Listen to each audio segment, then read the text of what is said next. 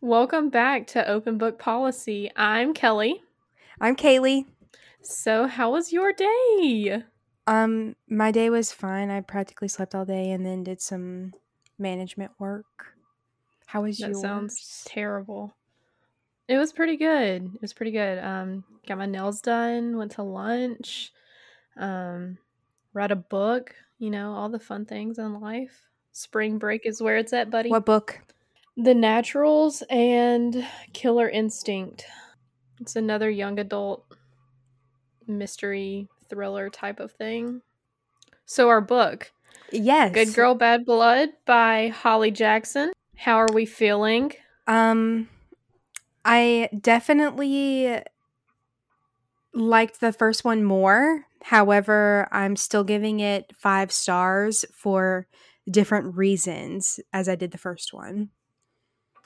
Absolutely. I think this book is definitely a segue piece to her last one. Yep. Hopefully, the last is where it's going to tie everything together and make more sense. Um, definitely a five star book, like you said, for different reasons, though. It was a little bit of a slower read.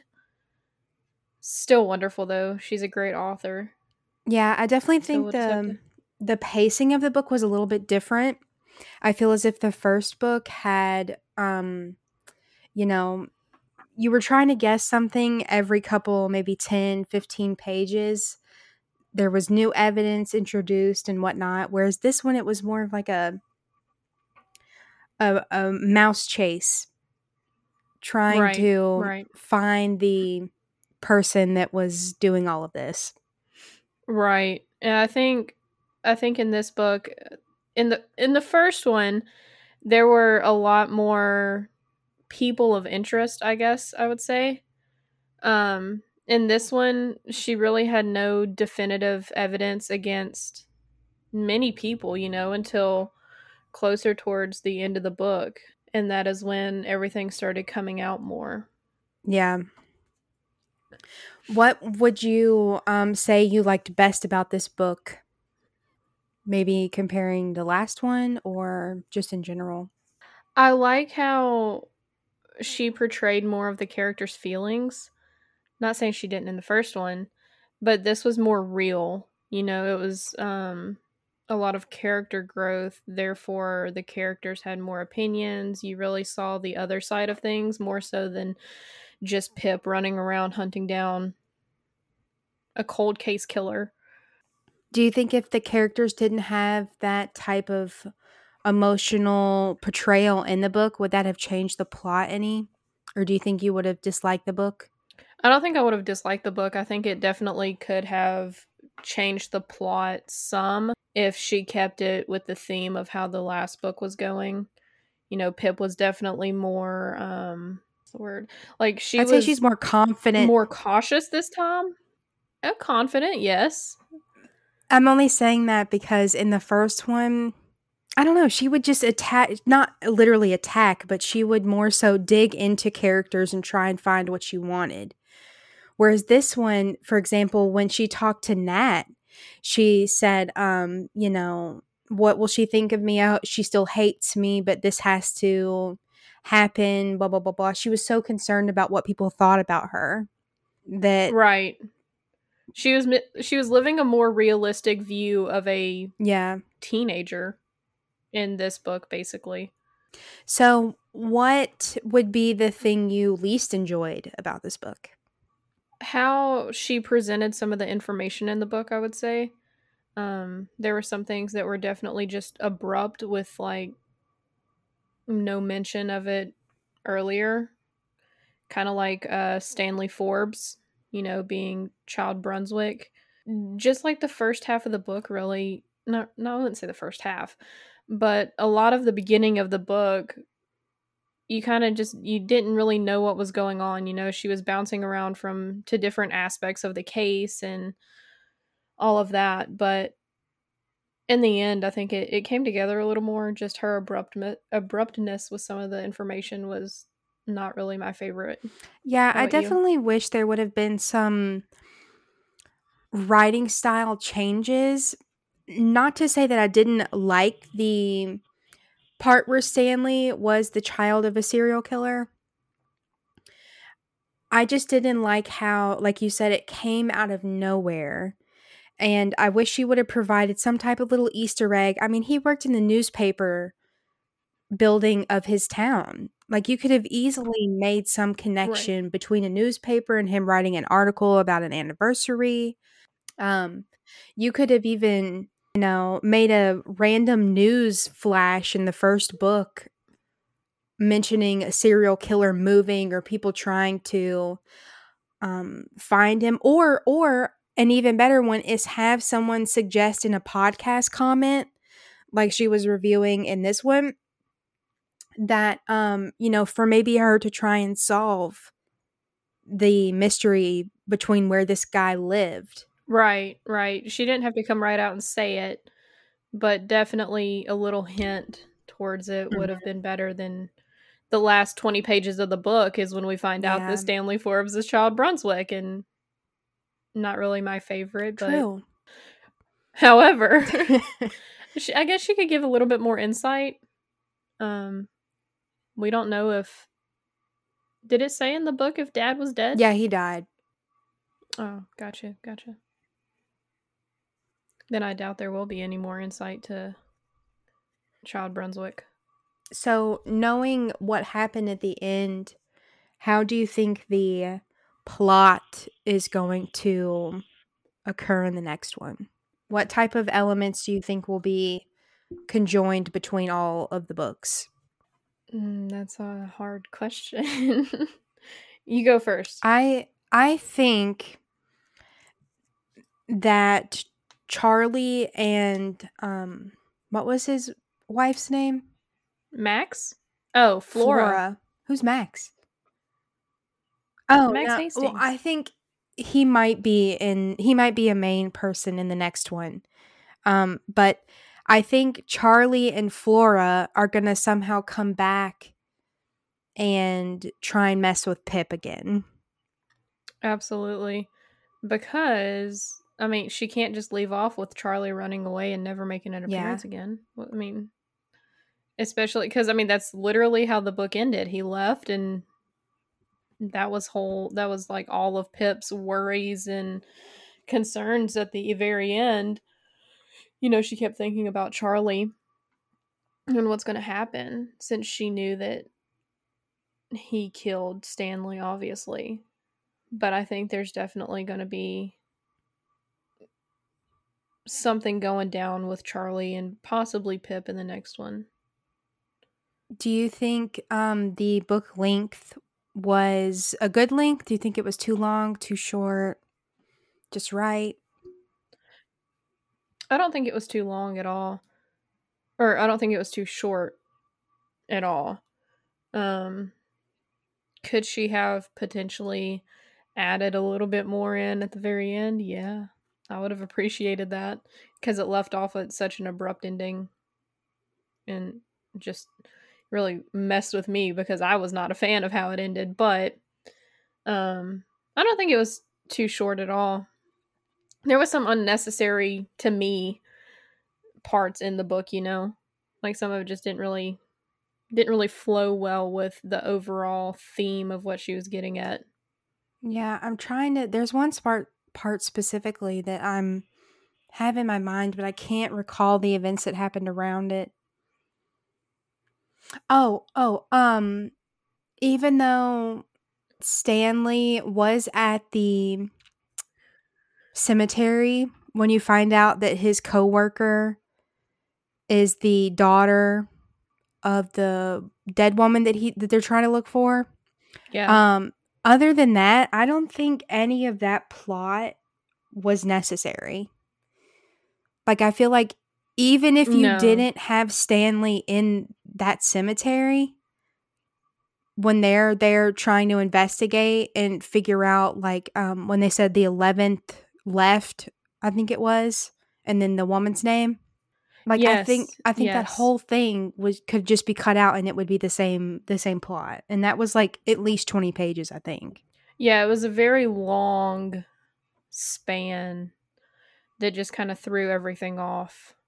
There was a couple of other parts I can't recall at the moment. I'd actually have to go back and look. But that was a big one that I do agree with. would you have written anything differently? Would you simply rearrange it or would you take out parts? I don't really think that I would take out parts. Um some of the story could have been rearranged a little, but overall, I think I mean it was written it was written well. I think she's I think she might have written a lot of this um maybe as a precursor to the third one to kind of throw us off of, you know. But the difference between her first book and this one, there was a stark difference between the writing styles, you know. Yeah. Yeah, that's very apparent. How did you feel about the end of the books where she started doing that funky writing where she would like space the letters out farther and then line them differently? Honestly, I was not a fan. I wasn't either. It just it to me it didn't make sense. I mean, unless I'm missing something, it just it didn't really make sense to me to have it like that when the entirety of the book other than that part was written normally, I guess you would say. Yeah, I mean, I kind of understand the point of it. Um, I think there was a lot of mention of the gun, Yes. um, and that affecting her. Right. And I think that the ending format was meant to show like just how much anxiety that she was having from knowing that she had the gun. You know, everything that had just happened in front of her really happened and there was nothing she could do to prevent it in any way right.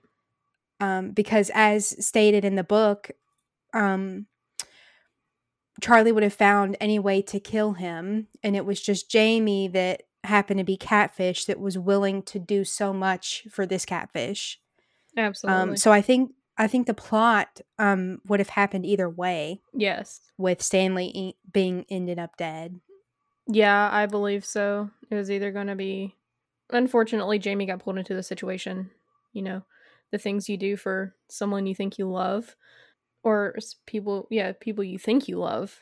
I mean, he never met this girl, girl, but he was willing to do whatever it took to gain her approval basically, which shows I think that it could be me, but you could read deeper into that. You know, he was not a very confident person. You know, he was very self conscious and he was looking for the approval of anybody who would really give him attention that acted like they cared about him. because his dad didn't because, yeah, he, well, he thought his dad didn't, you know, the way his dad Yeah. talked to him and, you know, all the arguments they had, he was looking for the approval of somebody. Yeah. Yeah. So, as the book written how it is now, do you think it is a realistic book of a podcast thriller? Do you think this is something that could actually happen? Yeah. I feel I, yeah, I definitely feel like it's something that could happen in real life. Potentially not to the extent maybe, but yes. Overall the book was pretty realistic. Um definitely went more in depth of emotions in the second book, but overall, yeah, I think it could happen. Do you think it's plausible? Yeah, I definitely think um, the whole investigation, creating your own platform to show what type of evidence you have, having a following, um, I definitely think that's a real thing. Um, what's what's the name of that girl that you watch on YouTube where she does her makeup and has the crime Sarian. thing? Yeah, see, like that. I mean, that's I think a real life example, except she's just more so restating the facts and the case as it is. Right. Um, but as far as, you know, people in your town coming to purposely, well, it wasn't really directed at her since they were looking for Child Brunswick and she just got in the middle of it because Jamie went missing. Um, I feel like that part would not realistically happen. No. You wouldn't be drawn into some random missing persons case. And I think the same thing can be shown for the book Sadie. I mean, her sister went missing and she just went looking for her sister. Right. And some and some guy just picked it up on a local radio. Yeah. So, um I don't I don't think he would be involved in any direct crime. I did appreciate like the mixed media in this book though. Oh yeah, definitely. Which makes it more realistic because if you look at other true crime podcasters um as a great example, if you listen to their podcast, oftentimes they refer to pictures or videos even in their blog post to keep everything more cohesive. Right you can go back and look at the evidence that they have, kind of like how Pip added she added pictures of, you know, the missing knife um where the knife was found and articles or not articles but comments from people that were commenting on her podcast and on her Twitter and everything like that. I can say one thing that I extremely appreciate and this could just be from reading a few fantasy books that have maps um, because there's so many so much world building and traveling right if your characters are not situated in one place one road one house you know if this is a clue type of situation you don't have to have a map but if your characters are moving from road to road or from house to house anything in that nature, I think you should be compelled to provide a map. Otherwise, I'm just looking at all of these roads and houses in one just area when in reality they could be, you know, miles from each other. Exactly. And you know, I just think it I think it really helped the book because I referenced it quite a bit to try and figure out okay, well, where could Jamie have gone in this distance and, you know, I think it right. just really helps the the narrative of the story. I liked um the map that was like in the center of the book once they figured out Jamie's Fitbit. Mm-hmm. How they went back and they marked different places of like where he could have gone in this many steps, you know, and all the significant locations such as Nat's house, the party, and everything else. You could it was visual. It kind of brought you in more instead of just playing a guessing game. Like you mm-hmm. said, I mean, they could be miles apart. However, in this case, that would be unrealistic. You know, he's obviously somewhere in a certain vicinity. Yeah. Yeah, I definitely I definitely think that provides a lot of help. I don't know why you wouldn't provide a map. Like in the first one, I can't think of any logical reason why there wasn't a map. Right, because she went all over the place. Uh, she she went more, I think, in the first one than she did this one. I do too. Um, considering all the the the people of interest she had, um, the locations of, you know, where Andie was found and Sal, the killer, the dad, like his house in relation to you know where a- Aunt the girl he thought was Andie mm-hmm. might have been found wandering, you know, that would have been nice to see. Oh, yeah. I think, and I don't know what just made me think of this. Do you remember the list of potential suspects that was recurring in the first book? Yes, how she would add or take away. I think she should have had that one in this one too. Because there oh, were absolutely. times where I literally was sitting there and I was like, who the heck is Charlie? Right. I couldn't remember. And then I'd have to flip back and I'd be like, oh, okay, this is so and so. Then who's the history teacher again? And, yeah. you know, I feel, I wish there would have been a little bit more character, I don't know, relationship development in the story. So that way we could remember easily who each of the um, characters were. Right. Because, um, the history teacher kind of played not a major role, but he did have a you know a decent part in this book, but he was kind of just thrown in there. Do you think there should have been more talking, more I don't interactions? I don't know about talking.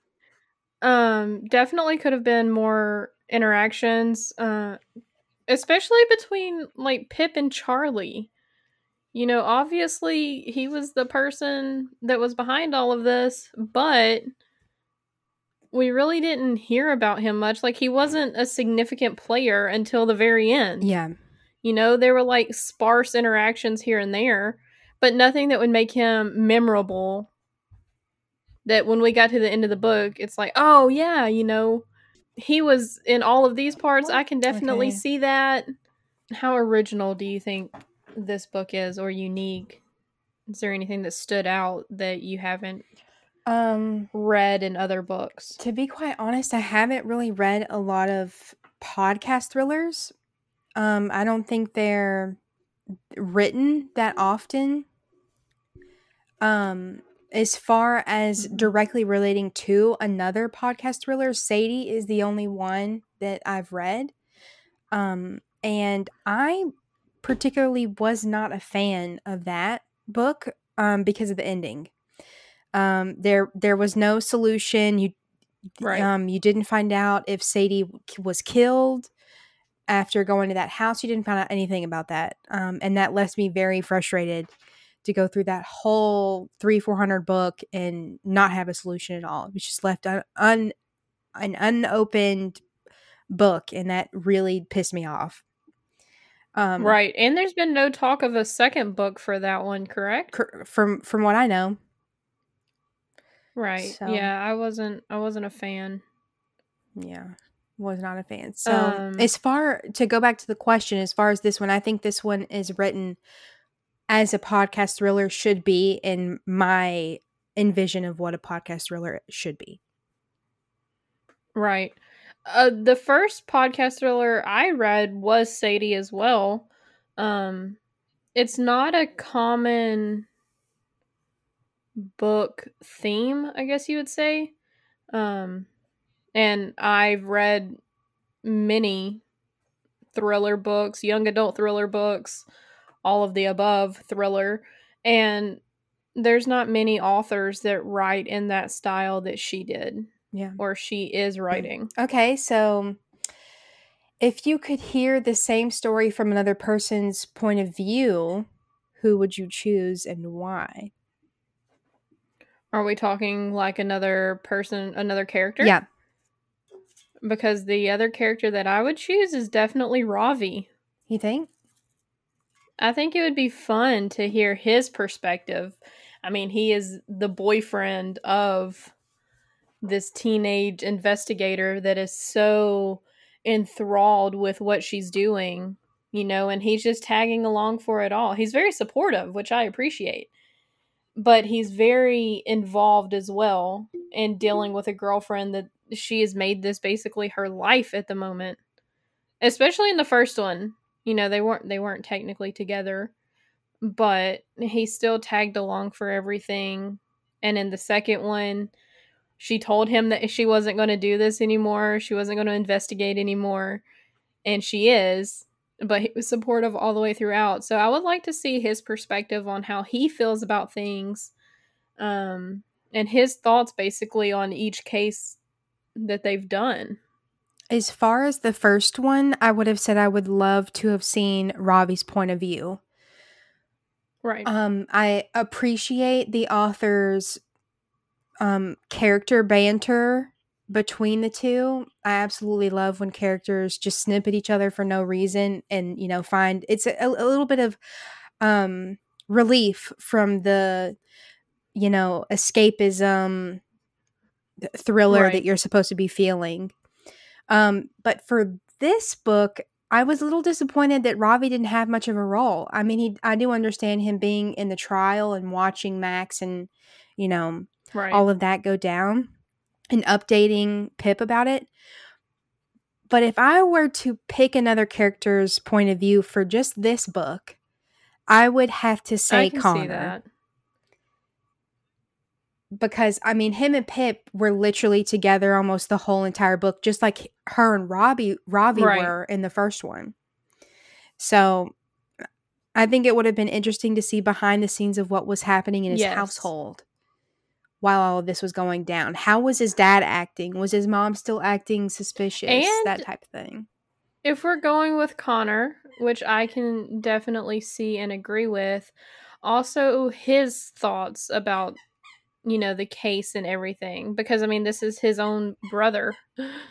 I feel like we also didn't get all of Connor's full thoughts in this mainly because you know obviously the book is centered around Pip and her investigation, but we didn't get there we got a lot of his thoughts and how he felt and how he wanted per- to proceed and all of this his directness and was very eager to go along with everything but how he felt behind the scenes you know in his house just like how his parents were acting and how he was acting too you know? I feel like a lot of it was kind of toned down a bit because Pip kept saying, don't read the comments, don't, you know, get yourself overthinking about it. It is what it is, that type of thing. And I think that's a little bit unrealistic. yeah Um, you know, if I had a video or, you know, a podcast of my father being a potential suspect for something happening to my brother, I think I'd be a little bit irate and sort of asking every question I could and coming up with every question, every um, situation in which he couldn't. I would try very hard to prove someone wrong that it in fact was not my father. And I feel like Pip really didn't, even though she was familiar with the process, she really didn't help him understand that it should be okay to ask those type of questions. yeah absolutely you know you can relate that to real life situations i follow a lot of true crime pages you know and a lot of people are like you know Mhm. this happened to my family member, you know, or whatever. And people are you're you're gonna read the comments. I mean, it's unrealistic to expect them not to, especially if it's someone in your immediate family. Or not even immediate, your extended family, your cousin or whoever. You know, they're gonna ask questions. You're gonna want to read it. You want to see what other people have to say. If something happened, like you said, if my father was being accused of something, you best believe that I'm going to be reading it and trying to prove everybody wrong that he didn't do it. Now, could the situation have been that he did do it? It could have been. Yeah, I almost, I don't know, I almost would have preferred that, you know, maybe the plot ended up with the dad doing something. And, Right. um, you know, I almost would have preferred that because it would have just been, it, it wouldn't have been out of the blue, but it would, it would have made more sense than the plot line that we were given. Right, because all throughout the book, she definitely portrayed the dad as kind of a standoffish, sketchy type guy. Mm-hmm. You know, he was not concerned, he didn't want to be involved in anything. And some of the comments that he made towards Jamie were definitely unnecessary. So if he played a role in all of it, it would have made sense. More so than Charlie coming up in the last 20 pages and he's the catfish, he's the killer, you know, blah, blah, blah, and all of this other thing. And then he just runs off into the wild blue yonder. Yeah, exactly. As far as the evidence in the book, do you think it was enough evidence to keep you guessing? Was it not enough? Was it the right type of evidence? I was definitely guessing throughout majority of the book. Um guessing on the wrong people because we got more information about everybody else in the book than the actual suspect. I mean, we got we got Max was which has a violent history, you know, he's been in trouble before. We got mom that she was acting kind of sus. Yeah, we had dad who was definitely acting a little off and weird, but that was all the wrong evidence or hints, you know. Yeah, I definitely feel like the the evidence from the first one, I feel like we were definitely being narrowed down to individuals. Yes. Going back to that list, you know, we were strictly working off of that list that she provided. Um, Right. With this one, I feel like we were just going in circles. I feel Yes. like the only real evidence that mattered was the nine hundred dollars. Yeah. Everything else, the knife, I don't even remember what. Um. Oh yeah, he was gonna. Jamie was gonna go stab him. Yeah. And That- so he stole the knife. Yeah, that that knife played such a big deal in the plot that I don't think it should have. No. Like they focused on that knife and then they found it and it was nothing. Yeah. Absolutely nothing. It hadn't been used. Yeah, like good for you. was- Right. Great. Good job. I don't know how else she could have made that knife come into another page. And you're just like, all right Seriously, already. Um, I feel like the Fitbit was a good touch. It was, yeah. Um, I I personally would have liked to know that it was a Fitbit. That the watch he was wearing was the Fitbit. You know, the Fitbit was only mentioned the first uh, like couple pages in the book as a birthday present. But then you're just like, why would you mention a Fitbit? But then later on, you know, three quarters into the book, once you realize the Fitbit is the watch that he's wearing, then it makes way much more sense on why they're focusing on this Fitbit. Which I like how she added that in. It wasn't abrupt like some of the other things that she added in. Mhm. You know, she gave a little hint at the beginning. You might have forgot about it for a while. But when you read it, like you said, three quarters of the way in, you're like, oh, wait a minute. You know, he got this as a birthday present and it is of significance. I think one thing I did not appreciate about the evidence is the fact that we focus so much time on what Jamie was wearing. Yeah. I think Pip spent so much time trying to figure out the timeline on where he went missing and who last saw him and what he was wearing that I just think the author could have provided us with so much more clues in that time period than just focusing on What he was at what time was Jamie last seen and with who. Right. um, because in the end, what he was wearing really didn't come out to matter to anything. No. And I understand that in a missing person ca- person's case, it is it is important to note what they are wearing. But like she pu- she put so much emphasis on the outfit and you know when they were talking to the the people that said they saw him, she went back and forth with Connor and, you know, herself about, well, actually he wasn't wearing a hoodie or, you know, but they said that he was wearing this and and the what he left in was not that and blah blah blah, you know. It was kind of just a garbled mess that it could have been left out. You know, initially stating what he wore, sure. But you didn't have to drag it out in 15 other pages. I don't know. Even though this book, you know, took so long to write, I, I don't know. I just think it just was not done as an equal to the first one. Oh, absolutely not. The first one was much more put together. Um it had a lot more detail in it to me. Like you said the list, that was one of my favorite parts about the first book. And that list set the tone for the entire book. You know, she didn't stray off and give, you know, hints about other people. She stuck to that list, and we got a lot more detail about those people Yeah. too. I agree. Yeah, I feel I feel like once she created that list, we were strictly working and having conversations with those people on the list and not just random, you know, bookstore owners that happen to see Jamie. They think at 10 Right, like that was a very random. Yeah. That was a very random add-in. Because what the only significance that the book owners played was they were the grandsons of the woman in the cemetery. Yeah, that was that literally was it. Okay, great. yeah, I don't There's no yeah, I- significance I to don't that understand. Yeah. Ugh, you know, Di- I I wanted so much to love this book as much as the first one. And when you know, when we decided on doing this podcast about it, I was like, "Oh, I can't wait to dive deep into it." But the more that we talk about it, the more it just makes me realize this is not a five-star book to the first one. And that's kind of sad.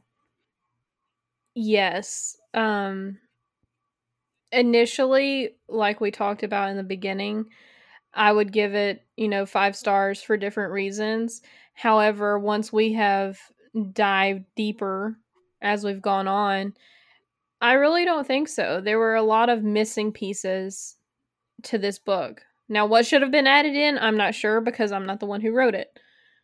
But I feel like she could have changed things, added more detail, um, provided information of more significance throughout the book than what she did. Yeah. I feel like if you're going to write a thriller that you should have enough time in between the publication of your first book if you're going to continue the series that is and your second book and listen to the feedback that people are giving you. I think that is one of the genres that absolutely you have to consider what your audience audience wants. Um, you yes. know, there have been a, many successful thriller horror authors, um, and they really cater towards the spec- the specifics that their audience likes. For example, um, Stephen King. Um, oh yeah. Um, who who wrote um TikTok? I'll have to look on Goodreads. Um, but I mean, he does great niche thriller um books. yeah. And um it's like not Shabosky because that's the lady from um How I Met Your Mother. Um but it ha- he has a name like that. Let me see. oh, well that's not who I'm thinking of. But anyway, Dean Koontz. He does great uh, horror thriller books. Um, yes. Um, yeah, that is not who I was thinking of. There's someone who wrote um The Perks of Being a Wallflower. Wildflower, Wallflower? Oh, I know who it is because she wrote another book that I actually own. Stephen Chbosky. No, yeah. That's who I was thinking of. Um, he wrote Imaginary Friends. Um, or friend rather, and that was a yes, that was a thriller one. Um, right. But you know, going going back, I feel like, you know, if Holly Jackson were to watch this podcast, even though we're just two, um, you know, fans of hers, um, I hope she, you know, takes into consideration the feedback that people give her, especially, you know, with Goodreads being out and people, other people making, you know, YouTube right. videos and things, reviewing books. I feel like you, as an author, should have an obligation to make sure your audience is liking what you write and, you know, make detail about what they do and do not like. You know, it's different for one for one group of people say if you took all of her audience if only like 10 or 15 people said oh well i don't like the list being in the book but then you had the whole other whatever thousands of thousands of people saying we like the list write the list in the book. Yeah. Yeah keep the list. You know you're not going to please everybody right. with everything that you do. However if you have the majority speaking on something that they enjoy or do not enjoy, yeah. take that into consideration. What I would say is she hasn't written many books.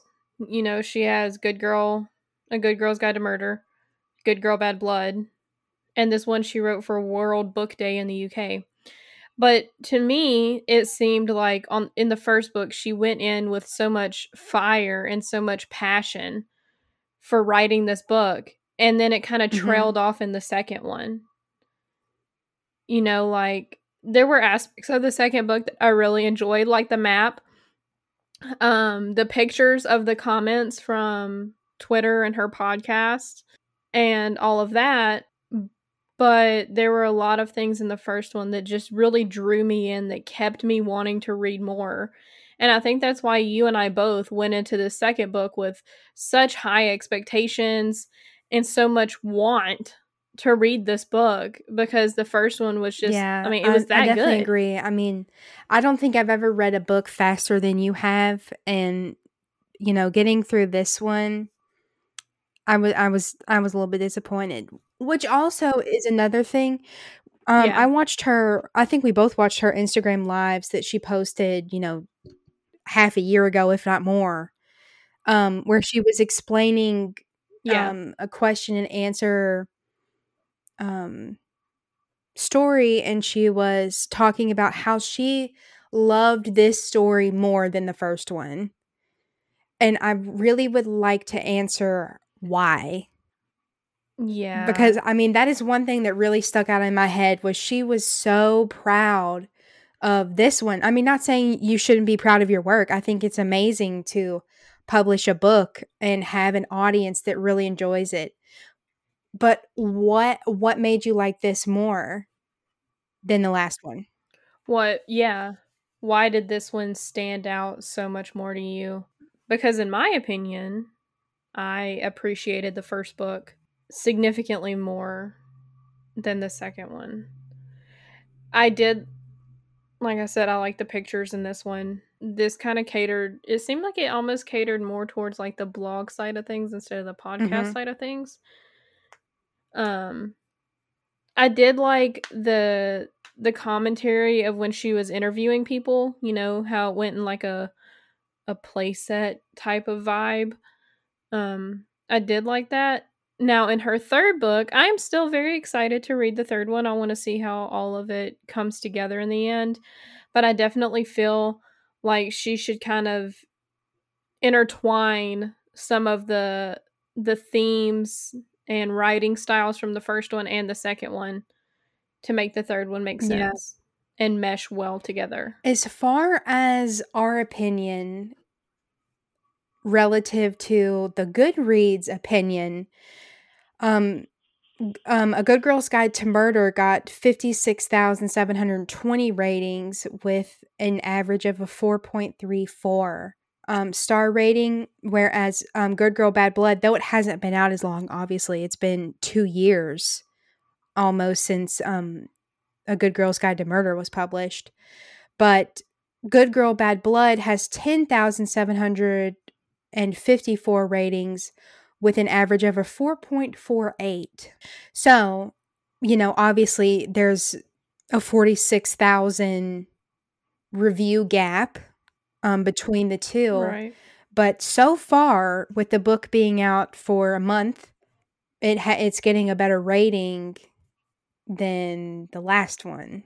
I guess we'll have to check back and do an update once it gets to, you know, maybe the two year mark or something where we could compare. Um, but honestly, the Right. reviews uh, we we are not the majority in this one.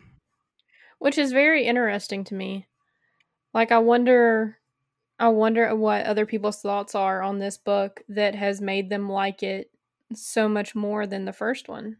Um, I'm trying to quickly skim to see what others are saying. I think it's the ending that people are really just hitting home.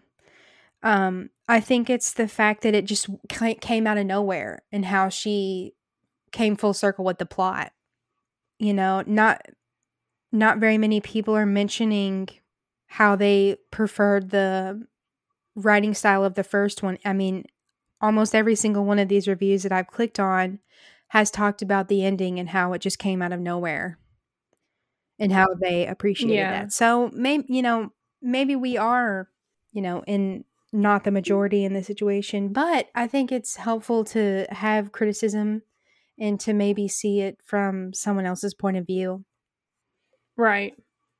Well, I I wasn't I'm not a huge fan, but I can see it. It also leaves a lot to the imagination of how she thinks the third Mhm. book is or how you think the third book Yeah. is going to go, you know. Like the first one, you know, you can read it and not read another book of hers and it Yeah. makes sense, you know, it was open and closed, beginning to end, that was it. Um this one is definitely not that type of book. You couldn't just read it Yep. and be done. One, because you need you don't need, but it's helpful to have the history from the first book, you know, of how Pip came to start investigating and how her and Ravi are now a thing, you know. And then the ending, you need the third book to hopefully tie it all together. Yeah, yeah, going back to what you said in the beginning of the podcast, I definitely think it's a book that's meant to join the 2. I feel like if this book were to be made into a movie, I would have appreciated the ending more. Because I feel like in a movie, you have way more time to get to know the characters. You can put a face to the characters. You can, you know, start thinking about everything that could possibly happen. Whereas in a book, I feel like you're not really guessing until you hit that point in the book where you've read it. Um, right. or you know read the part in the book that makes you start guessing um for example behind her eyes is that the new show that i told you to watch behind her eyes Yep. have you finished that yet Nope. oh well i'm not going to spoil it but the ending of that it's very much like this book very much like this book the ending Ah. comes out of nowhere and it relatively makes the whole series make sense. And Yeah. um, I feel like the third book for this book is going to be that ending where it all makes sense. Um, Right. but as far as pacing wise, I feel like this book and that TV show are very much similar. There's a lot of questioning, a lot of evidence being entered here and there, a lot of people coming in and out. And Right. I think if you appreciated this book and you loved the ending, then you're going to love that show. So go watch it because wow. But yeah, back to my point. If this was made into a, a movie or a TV show, I would have appreciated it much more. Um, Yeah. because that ex- that big of ex- explosion of something happening like that in the end would have just been way more appreciated than just being being it read and then a few pages later having it end how it ended was just like oh okay well i'll Right. wait for the It was next kind of- one It was kind of anticlimactic yep hmm in book form. in book form yeah yeah I do think though that her writing in this one was definitely giving hints to something more because in this one she did put a lot of emphasis on Max. You know, his trial, how things ended, Pip seeing him out in public. You know, there was a lot more emphasis on Max than I thought there would be for it to be about a completely different case that she has decided to investigate. yeah speaking You of know? max how did you feel about him getting off on his uh charges very pissed off. I was not thrilled in the slightest with how it ended, especially since the first book had so much evidence against him, you know, hmm and the recording that she has of him where he literally admitted to it. It really kind of threw me for a loop that in this book she decided that he was going to be found not guilty of everything. What is your plans or what were your plans or your thoughts behind that? Why did you do that? There has to be a reason I feel that she specifically made it that way. i feel like this could be now you know i know a lot of people were not a fan of 13 reasons why um Mhm. I read the book as like a requirement in school and I liked the book. Um I didn't particularly see anything wrong with the movie adaptation. Um disregarding the whole, you know, girl killing herself and, you know, that that whole thing. But I feel like the whole plot if Bryce would have been convicted of his crimes, all of them way more to the extent than what he was just put on trial for, then I feel like the book would have lost a lot of momentum. And the reason I say that is because I read a quote somewhere, heard it somewhere, can't recall. So if anyone knows what this quote is from, please let me know. But someone said that a book is not as good as the antagonist the antagonist in your book literally propels every single thing in your book. Absolutely. So for Max being the big antagonist in the first one, I feel like he needs to come back in some way for someone to get their revenge on him in the third one. Exactly. That would make way more sense. That would tie everything together. It would just really work. Because I feel like if you let this man off, especially in a time like this, you know, with all of the injustices happening towards um, sexual assault victims and everything, um, you know, they're just not getting the justice that they deserve even with Right. every bit of evidence just spilled out on the table right there where it is. Um, so I feel like she needs to do at least society in this imaginary book right. And she needs to have some type of revenge plot towards Max. It only makes sense. And she definitely could. Maybe, you know, that's what she's getting at with him getting off in the second book, you know? I sure hope so. Obviously, I don't I don't know her thoughts, but maybe the second book with this information about Max plays a bigger role than we think at the moment. I do appreciate the fact that the third book is coming out a lot sooner than the second one did. Oh yeah, yeah. Which we did get it a little later than everyone in the UK. Right. Um, you know, we were late to the publishing game. Thanks. Um, if you got a chance to ask the author one question about this what book, what made it, stand apart from the first one that you absolutely love so much about it? I would ask, what made you pick the the plot of Stanley being uh, Child Brunswick, and how how did that plot ever come into your head? That was a very interesting find, I guess you would say. I was not expecting that. But if you look back at the first and and this book for the most part, Stanley was definitely kind of standoffish, you know, he was kind of to himself. He was he was a little strange if you looked at it. You would probably be like, "Oh wow, you know, he's not really he's just kind of there, you know." But that was obviously her intention because he's in witness protection. He's trying to stay protected. So he's not going to throw himself out in the middle of everything, you know? But how he came to be the son of a serial killer in the second book is definitely an interesting question, you know? Why why him specifically? I can only imagine like a corkboard of her having red lines drawn to this plot and this plot and you know trying to figure out okay well how do I connect this and this and make it make sense Which would be Yeah, but- perfect in the type of book that she books she has written to have the cork board, the evidence board, you know, to come up with her ideas. yeah. Mm-hmm. Well is there anything else you can think of think about the book or question No, or I think we anything like that? I think we dove pretty we're deep getting in into an it. hour here. So what is the next book we're going to review when should we Uh, Wait, expect are we it are we sticking with Addie LaRue or are we I mean, yeah, if that's what the that's should the we book go, go with. in that direction? We go from a young adult podcast thriller and the complete opposite direction of The Invisible Life of Addie LaRue. Yeah, I feel like we can. Add a bit, add a little bit of spice. We are all TikTok about the say. book diversity. Yep.